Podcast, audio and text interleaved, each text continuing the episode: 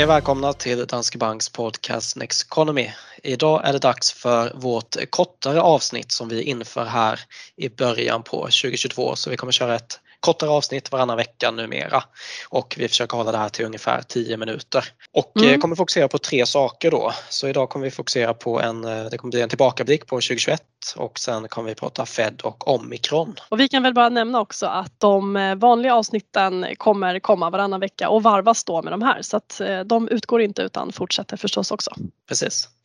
Bra, då börjar vi med en tillbakablick på 2021. Jag tänkte gå igenom 2021 månad för månad och eh, då börjar vi med januari då vi fick den blåa vågen i USA. Demokraterna tog alltså senaten efter omröstningen i Georgia där och eh, det innebar alltså större stimulanspaket men det väckte också frågan om Fed skulle börja strama åt penningpolitiken.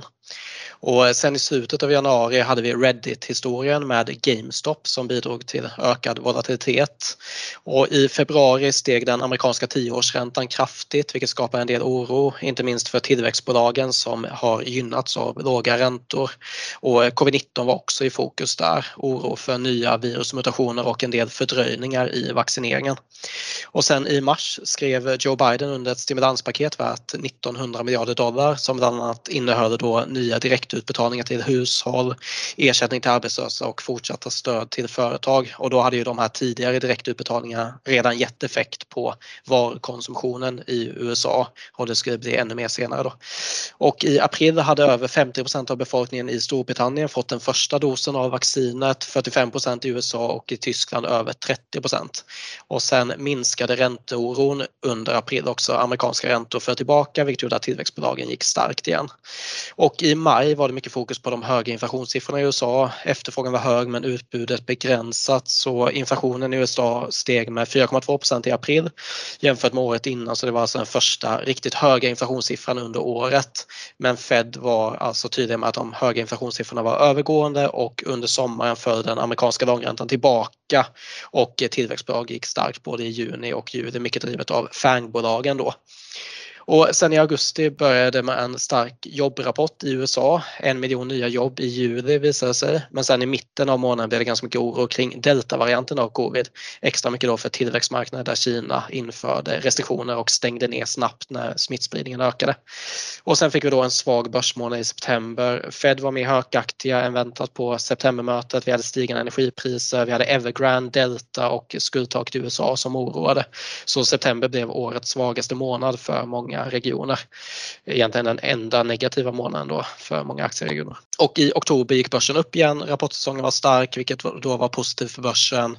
Bolag fortsatte överträffa estimaten. Man hade varit bra på att då föra, eh, för de här stigande priserna på insatsvaror vidare till kund. Och sen november började med räntebesked från Fed där man då meddelade att man kommer dra tillbaka stödköpen med 15 miljarder per månad och därmed vara klara med tapering i mitten av juni.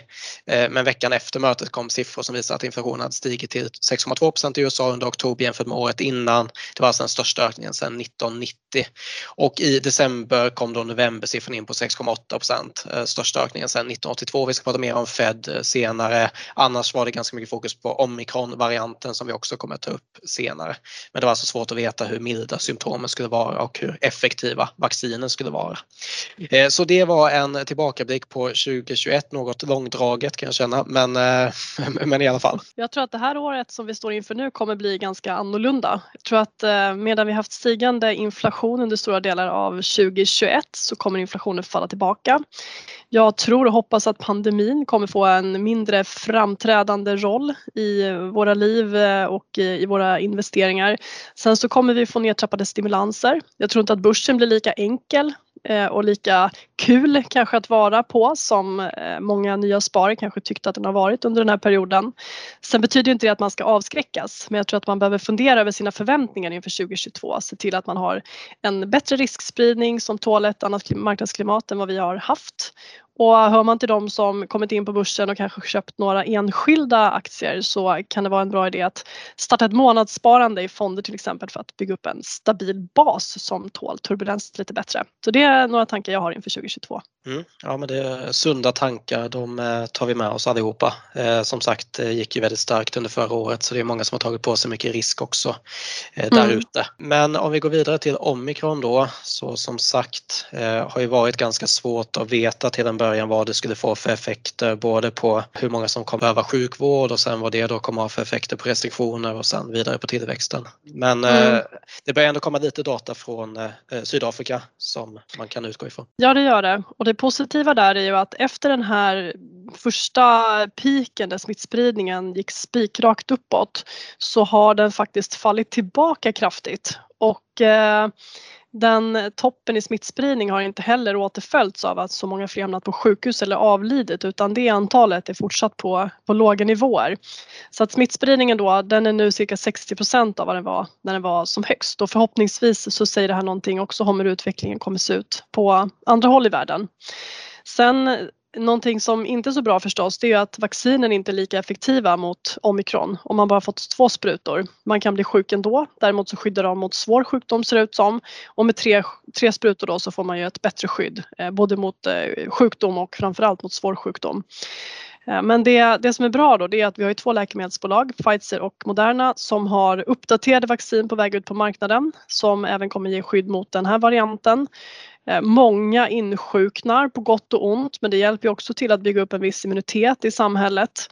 Och eh, 2022 kan mycket väl bli året när vi faktiskt går från att eh, vara i en pandemi, pandemi till att vi istället kan behandla coronaviruset mer som en vanlig säsongsinfluensa. Tack vare att fler är vaccinerade, fler varit naturligt sjuka vilket ger skydd och sen har vi också bättre behandlingar för de som blir svårt sjuka som kraftigt minskar dödligheten. Så att eh, hög smittspridning och restriktioner här och nu men jag skulle ändå säga att det finns gott hopp om en lite ljusare framtid längre fram. Ja precis och det är ju det, ändå det positiva här är ju då just det här att det är fler och fler som smittas. Det leder ju ändå snabbare till den här flockimmuniteten då och med tanke på att som du är inne på där om det inte är lika farligt för de här eh, mer svåra sjukdomarna så kan man ju låta det spridas på ett annat sätt också. Mm, man eh. ser också att det finns en mindre vilja att införa hårda restriktioner. Man försöker ja. bättre fingertoppskänsla på vad man faktiskt, eh, hur man begränsar folks rörelsefrihet och hur, vi, hur vi kan leva våra liv. Mm. Bra, då ska vi gå vidare till Fed. De meddelade ju här att eh, i december att man utökar den här tillbakadragningen av stödköpen till 30 miljarder och istället är klara med tapering i mm. mars. Eh, så det öppnar upp för fler räntehöjningar eh, under året här som vi varit inne på tidigare också. Mm, och vi fick ju det här protokollet då som alltid släpps ja. några veckor efteråt. Det kom ju förra veckan. Och eh, det som stod att läsa där var ju att man väntar sig att ganska snabbt efter att eh, man är klar med tapering och slutat då dra ner stödköpen så vill man höja räntan. Så att marknaden räknar ju mer eller mindre nu med att man kommer höja räntan redan i mars och eh, det gör att man skulle kunna höja fyra gånger under 2022 redan. Sen så har ju allt fokus legat på tapering, det vill säga att stödköpen ska trappas ner. Det har inte pratats överhuvudtaget om att sen fortsätta krympa balansräkningen. Men nu framgick det också att man planerar att göra det både tidigare och snabbare än man gjorde förra gången det var aktuellt. Och i praktiken så innebär det då att man ska dra tillbaka likviditet i en, en högre tempo än man gjort tidigare från marknaden och troligtvis då med start under andra halvan av 2022. Och det här var ju lite magstarkare än vad marknaden väntade sig uppenbarligen. För det fick mm. räntorna att stiga och det fick börsen att falla med tillväxtbolagen i täten. Ja, det har ju verkligen ehm. varit en helomvändning där för som jag var inne på om man som i mitten av 2021 och inför sommaren så var man fortfarande väldigt tydliga med att inflationen är övergående. Men nu har man ju dels mm. då, man började med tapering där i november och sen bara några veckor senare så annonserade man att man, man skulle dubbla summan som man då taperar och sen så kommer det här då med QT och räntehöjningar snabbare så det är en helomvändning där av eh, penningpolitiken. Ja men det är det verkligen. Och sen fick du ju ännu mer statistik i slutet på förra veckan som eh, kanske ger Fed ännu mer bränsle då. Och det var ju jobbstatistiken i USA för att arbetslösheten visade sig sjunka ner till 3,9 procent. Så det var lägre än både marknaden och Fed räknar med och lönerna fortsätter samtidigt att öka.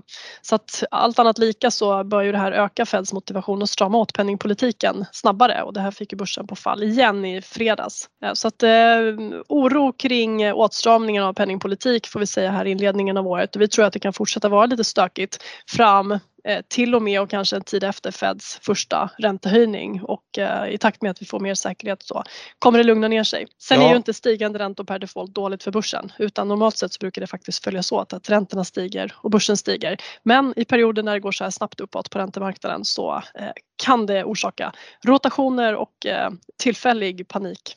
Mm. Och det var ju det vi såg in, eh, alltså i början av förra året också, just att det gick väldigt snabbt uppåt för långräntan i USA. Vilket Mm, också och, samma gav sak, oro. ja, och samma sak i höstas också Mm. i, i september där när börsen föll Ja. så var det också räntorna som, som ställde till det. Bland annat också Delta. Alltså Och Delta, precis. för- det är en kombination återigen. Mm.